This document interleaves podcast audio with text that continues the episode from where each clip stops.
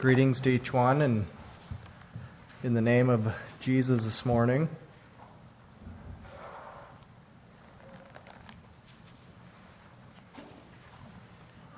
One more thing I thought I should mention before we start is something else to remember in your prayers is Gene Gene Hirsch is not feeling very well and hasn't been for a while now and He's actually pretty sick. Um, you can call him and ask him the details. I won't go to into all that. Um, possibly a second round of mono is is the last thing that I know on it. But in the meantime, he's very he's not around much. He's barely got out of bed yesterday with some hives, and I'm not sure what all that is from or if they know. Um, but remember him in prayer and the family as they relate to that. Um, and and any other needs among us that we can I think we it's good to remind ourselves and remind each other of, of the many needs that we have.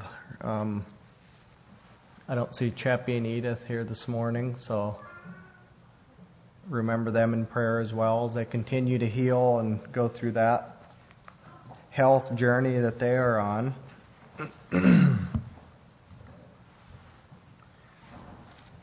I'm not sure if you expected a Thanksgiving sermon or not.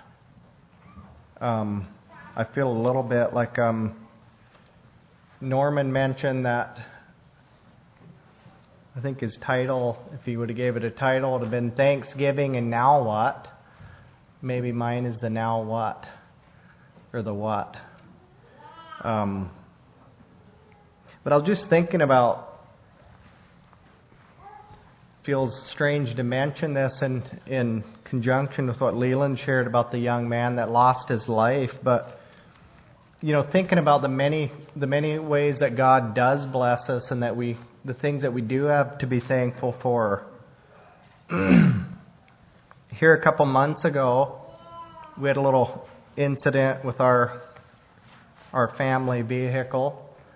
Um, we had previously been on a trip to Eastern Oregon, and on that trip, we had driven some very much back gravel roads with I don't think there was phone service on some of them. And, you know, we did, there were some detours that we had to take to get to La Grande because of forest fires. I think there was no phone service on some of them roads. Went through that whole thing with this vehicle. Far as I knew, everything was good. And about a week later, we're coming down, headed south on I 5, and just getting to Halsey exit and all of a sudden my steering wheel is barely can turn and get off the exit. I could I had to crank on it pretty good to get it over there, and the lights get dim and the vehicle shuts off and the air conditioning's no more, and actually it didn't shut off. The vehicle kept running, lost my lost the air conditioning and the lights grew a little bit dim. Steering, power steering gone serpentine belt was shredded. And any of you that know how important that is, the vehicle can stay running, but um, the air conditioner, the, the compressor, the water pump, importantly, crankcase, no longer is being turned. And any of you that are mechanics here are going to cringe at this, but I went ahead and drove the rest of the way home. I don't know why. I just felt like that's what we needed to do. We had a sleeping baby. It was getting later at night. And we just went slow, and I went home, and every gauge that could squawk at me was coming on, and and it was it was hot. And I don't know why I did, but I drove the whole way home and parked it. Next morning, got a new belt, put it on, and it's ran ever since. Anybody want to buy a expedition? So, just, I share that just thinking about what we had just been through a week before with that vehicle and the many times that if that would have happened would have been so unhandy. No, we wouldn't have lost our life, but you know, just little ways that God watches out for us. And sometimes He does allow things that are not so handy that does come along in life as well, but for the most part, He cares about His children. Well, that's not the message this morning. If you want to turn in your Bibles to the second chapter of James, and for those of you that have babies on your laps, you'll find this handy because for the vast majority, we will stay in James, the, ch- the second chapter here, and that's where we'll get our message.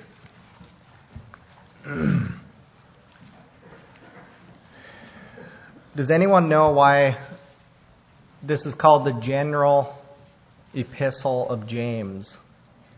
Anybody here know why it's called the general epistle?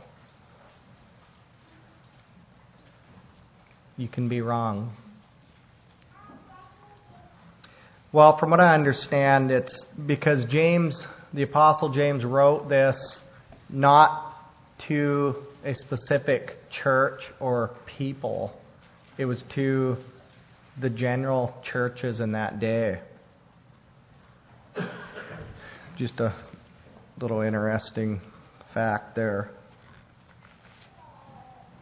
James here was the first bishop or patriarch of the church in Jerusalem. And from what I understand, he became the spokesman after Peter there in, I believe it's in Acts 12 when Peter got freed from prison and and then soon after that he fled fled Jerusalem and that put James as the spokesman the lead spokesman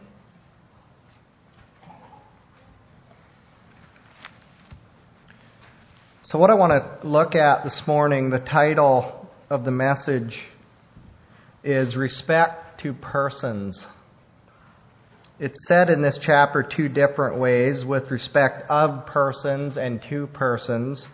Essentially, it means the same thing.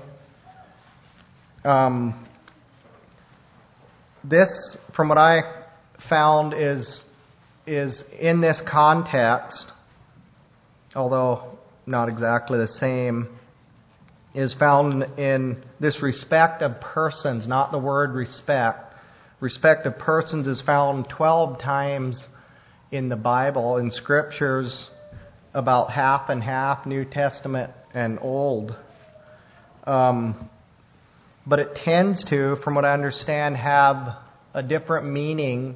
In the, in the Old Testament, it tends to have more of a positive meaning. And in the, in the New here, it's more, get, more of a negative meaning. It's something that we're to avoid. And that's the subject I'd like to look at this morning is respect to persons.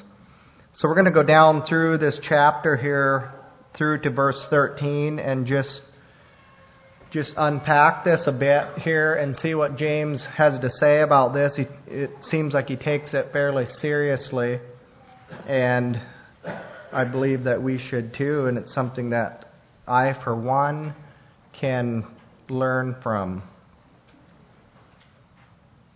Here in verse 1 says, My brethren, have not the faith of our Lord Jesus Christ, the Lord of glory, with respect of persons. So here we see that term right off the bat here in verse 1. That's where he starts his chapter off. Um, but one thing I'd like you to remember, if you're keeping notes, you could write down Christ died for all. That would be the overarching thought as we go down through this, these scriptures here in James that Christ died for all of us. Christ died for all. Now there is there is some places, like I said, it's not all used in the same words here. In Acts ten thirty four, it talks about God is no respecter of persons. I think we would all agree to that, and that's familiar with us that we know God is not a respecter of persons. And neither should we be. That's the point that James is making here. Neither should we be. And here in verse 1 it says, Have not the faith of our Lord Jesus Christ, the Lord of glory, with respect of persons. So what James is saying here is, don't claim to be servants of God, the Lord of glory. Don't, don't claim to be part of the faith and at the same time be respecter of persons. Obviously, this was a problem here in the church in Jerusalem, and I don't think we're necessarily free of it today. But let's look, as we go down here further, we'll look a little bit more about the setting of, of what was happening here. It's a little bit different from what we would look at today as a normal worship service and respecting persons in a worship service.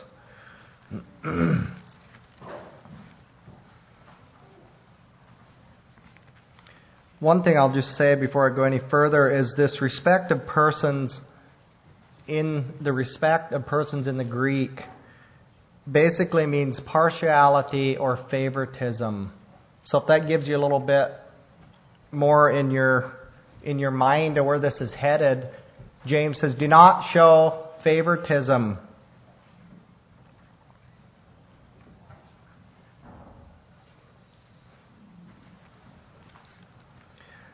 Verse 2 For if there come unto your assembly a man with a gold ring and goodly apparel, and there come in also a poor man in vile raiment, and ye have respect to him that weareth the gay clothing, and say unto him, Sit thou here in a good place, and say to the poor, Stand thou there, or sit here under my footstool.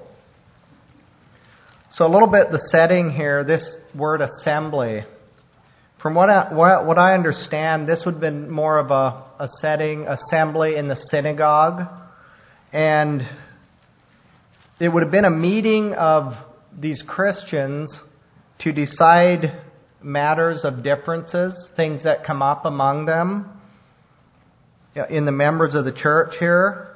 It's maybe a setting that would determine when when to uh, when censures should be passed on uh, on each other and what those censures should be.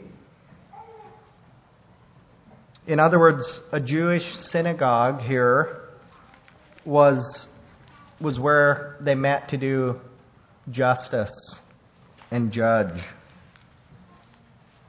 So, like I said, it wasn't necessarily a normal worship service like we would think of it here this morning, but as we go down through here, it's more clear on, on what this setting was and why that makes sense with it. Um, although I do think it could apply to our worship service, but I think it more so applies to how how we judge each other. Maybe judge isn't the right word. How do how how do we treat each other when we feel like there's been a trespass?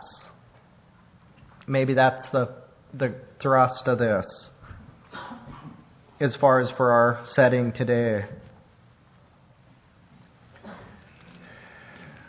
from what I understand, the Jewish constitution um, it expressed that when a poor man and a rich man came together in these synagogues, in this assembly, that as they stood together before the judges, apparently there was some judges involved, that they were both to stand or sit together. This was this was an issue and it was something they wanted to see. It was a rule that a rich and poor man together, brothers in the church here, they either both sit or both stand. And that's where what James is referring to here when he says, Stand thou, stand, or it says, Sit here in a good place and say to the poor, Stand there, or sit here under my footstool. Because I've often wondered about that. You know, how does that, how does that work in our church today, or a church.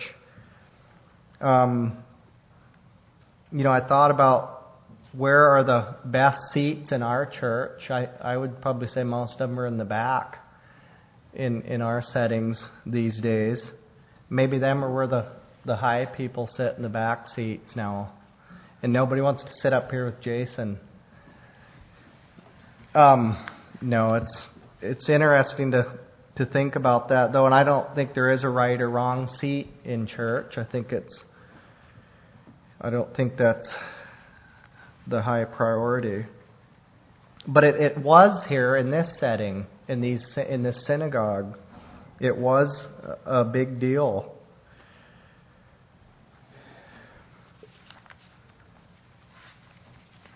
Notice in verse 4, remember, I'll read that next, says, Are you not then partial in yourselves and are become judges of evil thoughts? So here the word judges comes in. So that's what gives it the idea that this was, this was where they met and talked about the things that were going on and how to deal with them.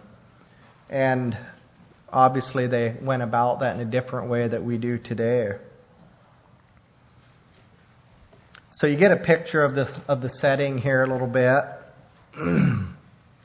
um, maybe just a example of this kind of thing happening today. How can how does that how could that apply? I think that in a church setting that there there are things that come up. There are trespasses committed against the word of God, and there's times when we have to deal with them, and nobody enjoys it, I don't think. And I guess, like I said earlier, the thrust maybe of what I would like for myself to take from this at least is is partiality or favoritism in dealing with trespasses. Just think about that for a little bit. Um, It's something that happens, I believe, in, in churches without, I don't know if it's right, fair to say that people don't try it, but maybe they're not aware of, of what it does to individuals. Maybe because they're not related or because of social status, or God forbid that whether they were rich or poor, um, that they would be judged differently from another. And I, from what I'm reading here, that this is something that James says is wrong. And as we go down through here, he's basically talking about this, and at the end of this 13 verses, he, he gives a verdict on what happens when we operate this way and, and what it does. Do we judge fairly with each other? remember the overarching theme Christ died for all. John 3:16 it says whoever believe whosoever believes on him shall have eternal life. That's that's his goal, that should be our goal. As I was thinking about this thing of partiality, and I don't know that it's necessarily even fits with this, but I, it's just been on my mind since I heard it in the last couple of weeks of a story of, I believe it was in Africa, that a missionary, uh, missionary, I believe he was a evangelist there. He left the main missionary compound. I'm not sure if I have all the facts straight, but went to visit this believer sister in the jungle. And this is a real true story of the here and now, what is what is happening in places. And they go to visit this mother, and they come to her little shack there, and I believe she got some food of some kind around. I'm not sure on that for them. But the one thing that they noticed was this mother had was holding a little child in her arms that was basically skin and bones, a skeleton the child, I, I believe, was big enough that it could have walked at that age, but she had to carry it because it was almost dead. And running around at her feet, there was another child that was looked a lot better, in better shape. Um, And so they asked the mother what is going on here, and she said, Well, I only had enough to feed one child. And so what was going on there is she was showing partiality, but it's, it very much rends your heart to think about ever needing to make that decision where I have enough food for one child. Just imagine that. When we just came through a Thanksgiving holiday with plenty to eat, there's people that choose between one child and leave the other one die. All right, as we go on here, um, this thing of partiality, favoritism. You know, I think, although we don't outwardly practice this most times, I think that, this can be an attitude that we have, and that is being a respecter of persons. And I didn't touch on it much, but at the beginning there it talks about the poor man versus the rich man? Do we find ourselves, if we're honest with ourselves, in our walk of life, not necessarily in our church service, do we find ourselves preferring someone with some more substance than a poor man? the one that has the most material possessions. I'm not talking about spiritually rich right now. And I think it's our human nature too. If we're honest, we do this if we don't guard against it. And I think it's something that James, along with in the assembly, across our life, across our Christian life, our walk with God, do we find ourselves doing this? I trust that we're not. All right, going to verse 5. Here we have three questions in a row 5, 6, and 7 that I will read. James asks a question. 4 was a question as well. But 5 says, Hearken, listen up. My beloved brethren, hath not God chosen the poor of this world? rich in faith and heirs of the kingdom which he hath promised to them that love him. But ye have, dis- but ye have despised the poor. Do not rich men oppress you and draw you before the judgment seats? Do not they blaspheme that worthy name by which ye are called? So here we see in verse 5, it says, God hath not God chosen the poor of this world rich in faith. And as you think about that for a little bit, poor people overall, for the most part, are usually more humble and open about their life. That's a fact. That's not saying always.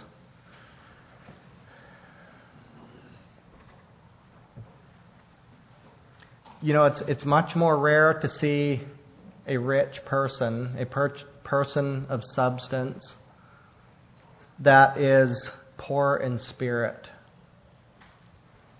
It's much more rare.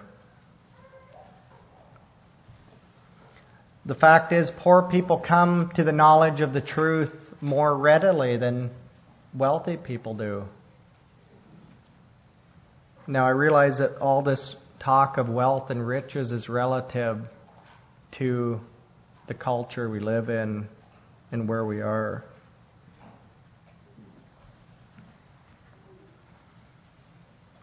Christ died for all, but he also gave the poor riches. He promised to the poor spiritual riches in glory. Here in verse 5, it also says, or in verse 6, it says, But ye have despised the poor. Are we ever guilty of that? Do we, with our attitude, maybe not with our mouth, but do we despise the poor? Um, I think we would all agree that there are poor people that probably bring it on themselves but there are also poor that of no, of no fault of their own. James says, Why would you do that? Why would you despise the very ones or lift up the rich man? They're, they're the ones that oppress you, he says. They're the ones that cause problems. The rich people are the ones that cause persecution in this world, by and large. For Christians and down through history, think about it once the power of riches by using their political powers in that way. We see that in our world right now as we speak. Using political powers and money to mete out persecution on Christians.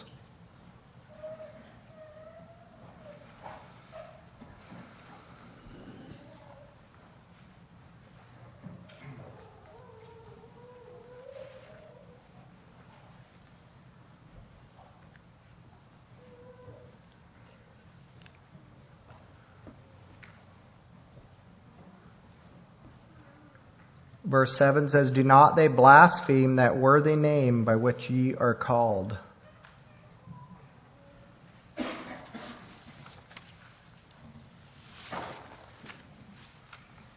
Most of us probably know personally at some point we have in our life or know someone that fits this description as we rub shoulders with, with the world around us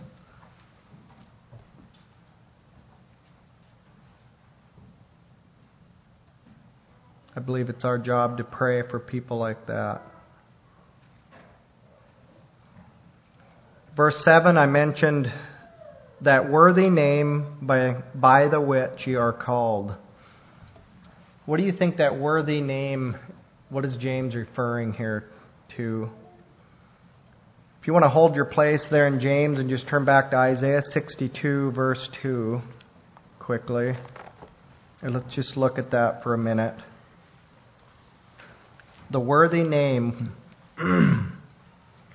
Isaiah 62, verse 2, it says, And the Gentiles shall see thy righteousness, and all kings thy glory, and thou shalt be called by a new name, which the mouth of the Lord shall name. It says, You shall be called by a new name. What do you think that new name is? Jeremiah, way back, or Isaiah, was prophesying about a new name that we would, will receive. If you turn to Acts 11, verse 26 now, let's see what it says there about this.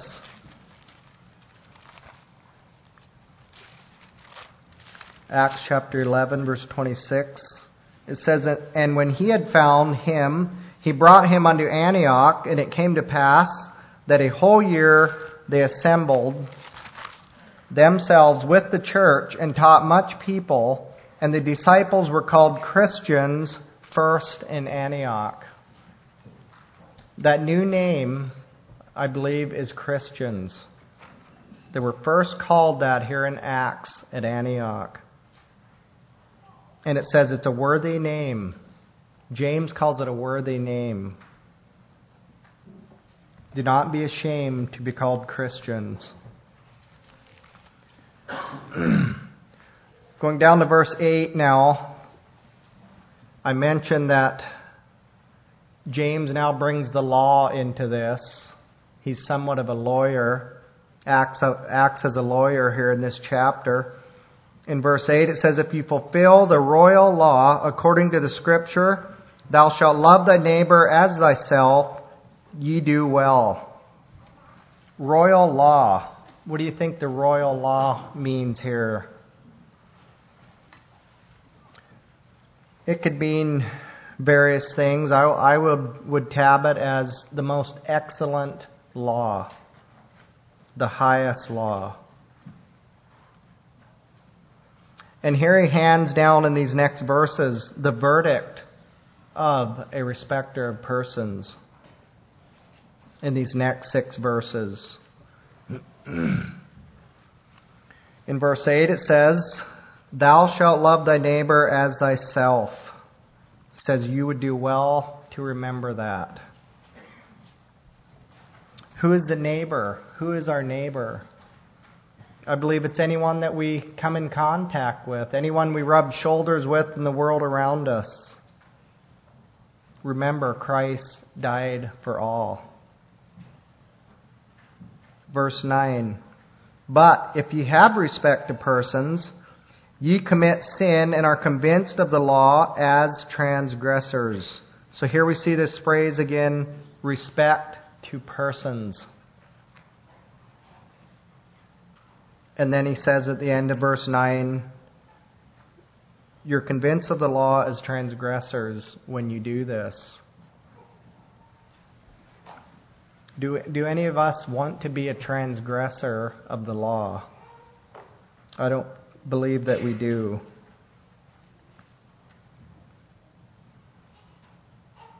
Verse 10 says, For whosoever shall keep the whole law and yet offend in one point, he is guilty of all. For he that said, Do not commit adultery, said also, Do not kill. Now if thou commit no adultery, yet if thou kill, thou art become a transgressor of the law.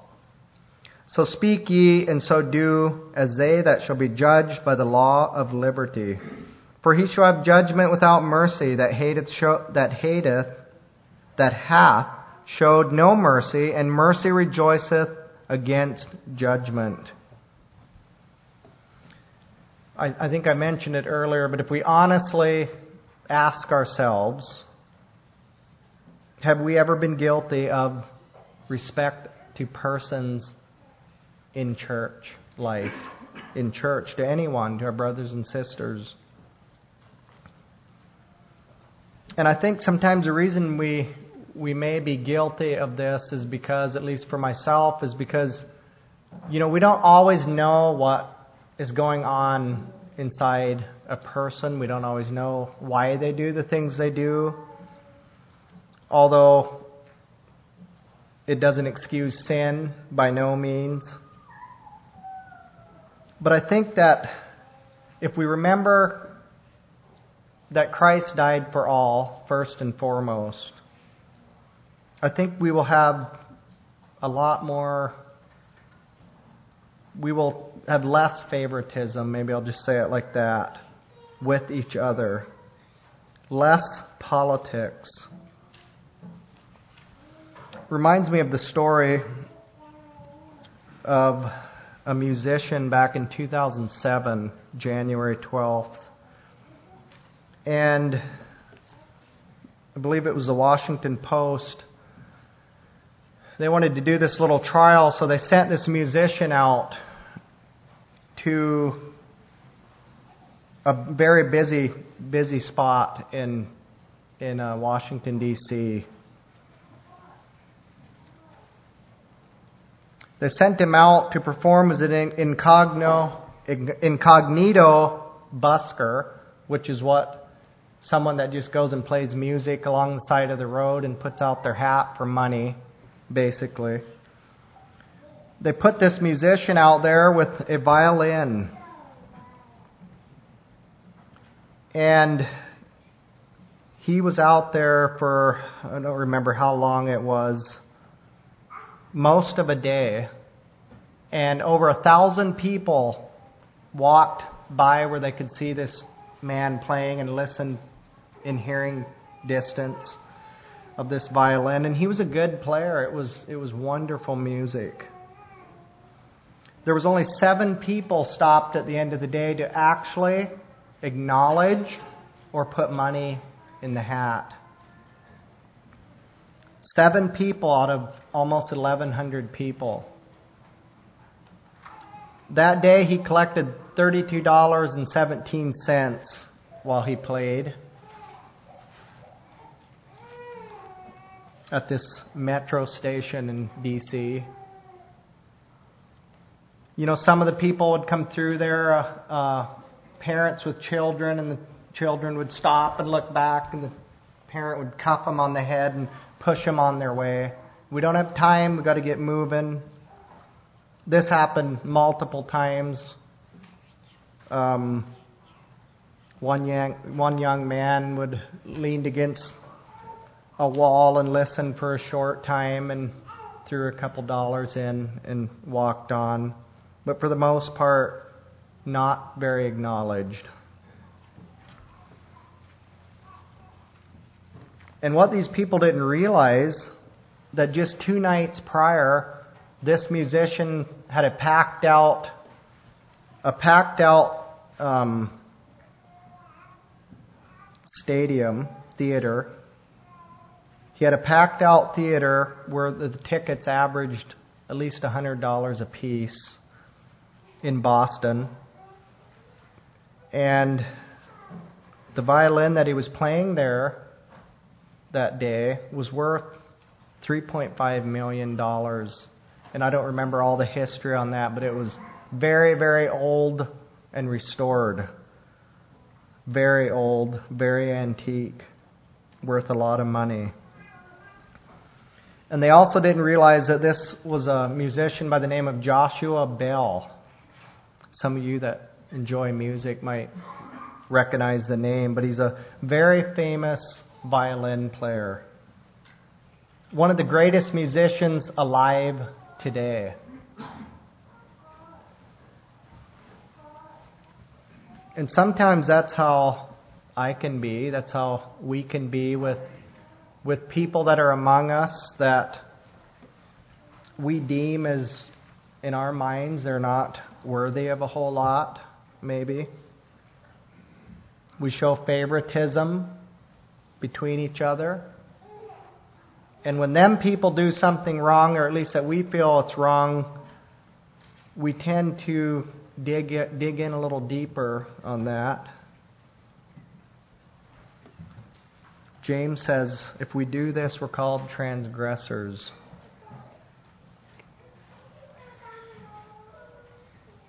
And I read there in verse 10 11, he, he brings the idea of if you do all the law, but you leave one out, just one.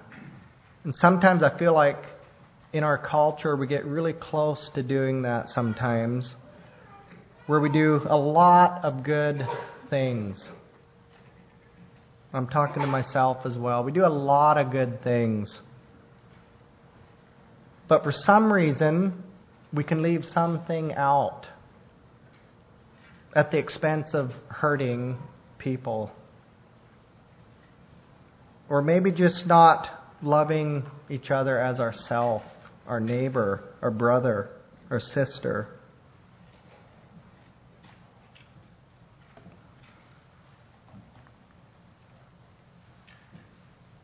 You know, he uses a pretty extreme example here in verse 11. It says, For he that hath he that said, Do not commit adultery, said also, Do not kill.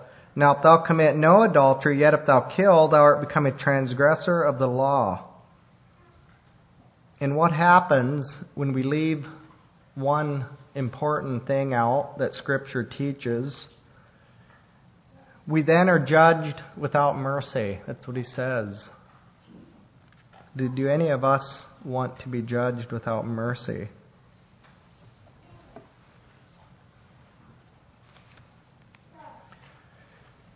In verse 12, it calls it the perfect law of liberty.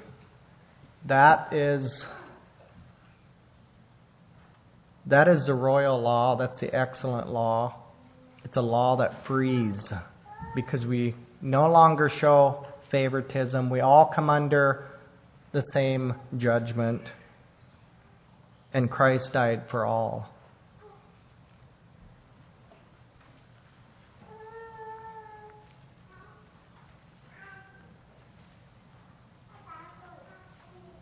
Verse 13 in closing, it says, I'll read it again. For he shall have judgment without mercy that hath showed no mercy, and mercy rejoiceth against judgment.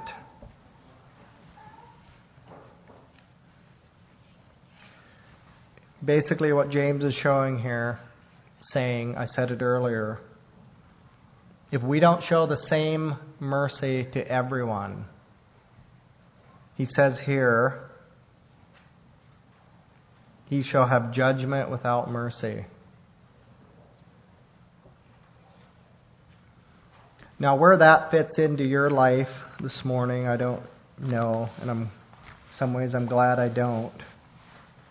But I think it's fair, like I had to do to myself, and that's just ask, just be reminded again of